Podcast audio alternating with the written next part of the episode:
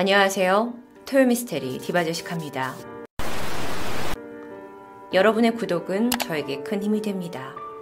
의상 정보는 하단 더보기 칸에 남겨두겠습니다. 1976년 12월입니다. 캘리포니아 롱비치에 있는 퀸스파크 놀이공원은 시끌벅적했어요. 그런데 이 놀이공원 중에서도 가장 분주했던 곳은 Laff in the Dark라고 부르는 바로 이곳 유령열차 놀이기구 장소였는데요. 어라? 이날은 유령열차가 운영하지 않고 있었는데 왜 바빴던 걸까요? 다름 아닌 유니버셜 TV 스튜디오 촬영팀들이 이곳에서 바쁘게 촬영 준비를 하고 있었기 때문입니다. 아니 이렇게 놀이기구 하나를 통째로 임대해서 촬영하는 이런 통큰 스케일의 TV 프로그램은 도대체 어떤 거였을까요? 그 프로는요. 당시에 최고의 인기를 누리고 있었던 TV 환타지 모험 시리즈 600만 달러의 사나이였어요. 여러분 들어보셨죠?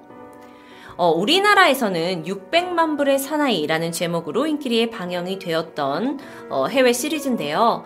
이 전직 우주 비행사 이 스티븐 대령이 사고를 당해서 생체 실험을 통해서 초인적인 힘을 막 가지게 됐고 이후에 비밀 요원으로 활약하는 내용을 담고 있는 스토리였는데 이게 어린이뿐만 아니라 성인들한테도 큰 인기를 얻었던 그런 프로입니다. 그러니까 이거를 촬영하고 있던 거예요. 특히나 이날 촬영 장면은 특별편으로 만들어졌는데 스파이 역할을 하는 카니발이 미사일을 발사할 수 있는 놀이기구로 위장한 이 비밀 통제실에 들어가는 장면. 그러니까 여기서 그, 어, 비밀 통제실의 입구에 놀이기구 이 장소에서 이걸 촬영하려고 했었던 거였죠. 촬영 전이었습니다. 어, 세트 담당을 하고 있던 스텝이 현장 이곳저곳을 점검하고 있을 때 이렇게 천장에 목을 매달고 있는 음, 마네킹, 어, 뭐 시체 마네킹이 눈에 띄었어요. 근데 매, 마네킹이 보니까 페인트로 약간 다 뒤덮여 있어서 약간의 반짝거림이 있는 거예요. 근데 이게 조명을 이렇게 씌우다 보면 빛이 반사돼서 촬영에 방해가 될 것 같았던 거죠. 그래서 그 스텝이 이 마네킹을 치우려고 곧장 사다리를 타고 위로 올라갑니다. 그리고 조심스럽게 이 마네킹을 아래로 내려서 한쪽에 두었죠. 그런데 이걸 지켜보고 있던 사람이 있었습니다. 촬영팀 트럭 기사였던 크리스. 그는요, 너무도 사실적인 느낌이 나는 이 마네킹이 바닥에 내려놓게 되자마자 호기심에 가까이 다가갑니다. 한참을 구경하던 크리스가 동료에게 이렇게 말해요. 야, 이거 진짜 같은데? 부검한 자국도 있어. 그걸 꼬맨 자국도 있어. 정말이었어요. 이 쇄골 아래로 이렇게 Y자로 해서 몸을 자른 흔적이 있었고요. 그리고 이걸 다시 꿰맨 자국까지 있었습니다. 야, 이거 진짜 소품치고 디테일 너무 강한데? 좀 더 구석구석 마네킹을 구경하던 크리스는 순간 서늘함을 느끼게 됩니다. 지금 보고 계신 이 사진은 실제의 사진입니다. 보통의 마네킹에 없는 어떤 인간적인 특징을 발견하고 놀란 크리스. 그가 발견한 것은 바로 남성의 성기였습니다. 아니, 뭘 이렇게까지 세밀하게 마네킹을 만들었지? 크리스는 이 마네킹의 팔쪽을 유심히 보다가 갑자기 만져보고픈 욕구가 생겼어요. 그래서 손의 위치를 살짝 움직여 보는데 그러다 그만 쩍 하고 팔이 부러져 버립니다. 헐! 그 부러진 팔 조각을 보던 크리스는 눈을 비볐죠. 왜냐면 팔의 단면에서 뼈와 근육이 보였던 겁니다. 마네킹인데요? 마네킹이 아닌 거죠. 크리스는 뭔가 이상하다고 판단했어요. 그리고 이 사실을 촬영팀에게 알립니다. 그리고 그들도 곧바로 경찰에 신고하게 되죠. 경찰과 함께 온 법의학자의 조사에 의하면 이것은 마네킹이 아닌 미라였습니다. 즉, 사망한 상태의 죽은 사람이었다라는 거죠. 이 미라를 이제 살펴보니까 한 30대에서 40대 정도의 남성으로 가슴에 타는이 발견됩니다. 이 사망 시점은 1920년대 이전으로 추정이 되었는데요. 그 이유가 이 미라의 방부 처리에 사용된 비소 기술이 1920년대 이후로는 더 이상 사용되고 있지 않기 때문이었어요. 경찰들은 우선 이 미라의 신원을 밝혀내기 위해서 놀이공원에 있는 관계자들에게 미라의 출처를 어, 파헤칩니다. 어, 근데 다들 하는 말이 뭐냐면은 아니 저기 오랫동안 저렇게 걸려 있어가지고 저희는 그냥 밀랍 인형이나 뭐 마네킹인 줄 알았죠. 같은 대답뿐이었어요. 어, 도대체 어떻게 하다가 이 미라가 놀이공원의 유령 열차 소품으로 쓰이게 된 걸까요? 경찰은 정확한 신원 파악을 위해서 이 검시관에게 미라를 보내게 됩니다. 그리고 의외의 단서가 이 미라의 입속에서 나오게 돼요. 바로 로스앤젤레스 범죄 박물관의 티켓, 그리고 옛날에 사용했던 페니 동전이었습니다. 범죄 박물관이라는 건 주로 어, 범죄자의 얼굴을 본따서 만든 밀랍 인형을 전시하던 곳이었어요. 이런 식으로요. 그래서 이런 음, 범죄 박물관이 곳곳에 있는데 왜 그 티켓이 안에 있었던 걸까요? 경찰은 곧장 박물관 관계자에게 어, 미라 사진을 보내서 신원 조회를 의뢰합니다.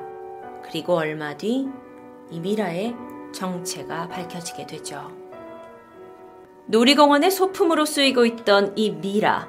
그의 정체는 바로 미국 역사상 가장 비운의 강도라고 불렸던 엘머 맥커디였습니다. 그의 실제 사진입니다. 이 사진 속의 인물은 1880년 1월 사생아로 태어나서 삼촌 부부에게 입양되어 살았죠. 15살이 되어서 부모님의 정체에 대해 알게 된 후 줄곧 방황합니다. 군에 입대했지만 큰 성과를 거두지 못한 채 제대하게 되죠. 이후에는 별 하는 일 없이 술에 빠져 지내다가 불법 무기 소지죄로 옥살이를 하게 되는데 그곳에서 알게 된 친구들과 함께 강도 짓을 저지르게 되죠. 일당은요, 1911년 3월 오클라호마주에서 열차 터리를 계획합니다. 4천 달러를 투자해서 장비를 구비했고 그 시간에 맞춰서 열차를 세우고는 금고를 찾아서 진입하기에 성공했죠. 그런데요. 금고 문에다가 이렇게 바른 폭발 매개체인 니트로글리세린의 양 조절이 잘못됐어요. 그래서 이게 폭발을 딱 시켰는데 금고만 폭발시킨 게 아니라 거의 기차 전체를 다 날려버렸어요. 덕분에 금고 안에 있던 돈과 은하 대부분이 녹아버렸고 타버립니다. 그래서 고작 한 450달러 50만원 정도의 은화만 훔쳐서 달아나게 되죠. 그런데 일당이 여기서 멈추지 않았습니다. 1911년 9월 캔자스주의 한 은행 터리를 계획해요. 2시간 정도 공을 들여가지고 은행 벽을 뚫어내는데 성공했는데요. 금고 문에다가 이제 폭발을 시키려고 또 니트로 글리세린을 발랐는데, 아이고, 이번에는 양을 너무 적게 발랐어요. 그래가지고 점화가 제대로 되지 않아서 금고도 제대로 털지 못한 채 은행에 있던 동전과 현금 150달러 한 17만원 정도를 훔쳐서 달아납니다. 이게 지금 갑자기 본 코미디인가 싶죠. 그런데 이쯤 되면 그만둘 법도 합니다. 하지만 쉽게 포기하지 않았어요. 이번에는 약 40만 달러, 그러니까 한 4억 5천만 원 정도의 현금을 싣고 가고 있는 이 열차를 털겠다라는 계획을 세웁니다. 근데요. 너무도 엉뚱하게도 열차의 출발 시간과 도착 시간에 대해서 잘못 알아버린 거예요. 그래가지고 다른 열차를 세워버렸네? 그래서 그 열차에서 빼앗은 거라고는 한 현금 5만원, 위스키 한 병, 권총 한 자루, 코트랑 시계 하나씩. 좀 모르게 단촐한 결과를 얻게 되었는데 이게 세간에 알려지면서 열차 강도 역사에서 가장 작은 단촐한 사건이라고 불리는 오명을 얻게 됩니다. 어쨌든 이 엘머는요, 마지막 열차 강도 혐의로 경찰들에게 쫓기게 돼요. 그리고 한 시간의 총격전 끝에 결국 사망하게 됩니다. 아, 그래서 시신 안에 탄흔이 남아 있었나 봐요. 이후 장례식장으로 옮겨진 그의 시신은 가족을 기다렸지만 아무도 나타나지 않았습니다. 그리고 결국 장례식장 주인은 이 시신을 방부 처리한 후에 방문객을 위한 전시용으로 쓰기 시작했어요. 사진을 보시면 음, 열차 강도 역사상 가장 작은 사건의 인물 이라면서 옷을 입혀놓고 소총을 들게 한 후에 밖에 전시를 하게 되는데 구경꾼들이 마구 모여듭니다. 이에 이 장례식장 주인이 어라 요거 돈 되겠는데? 라고 생각하고 구경꾼 한 사람당 5센트씩 받기 시작해요.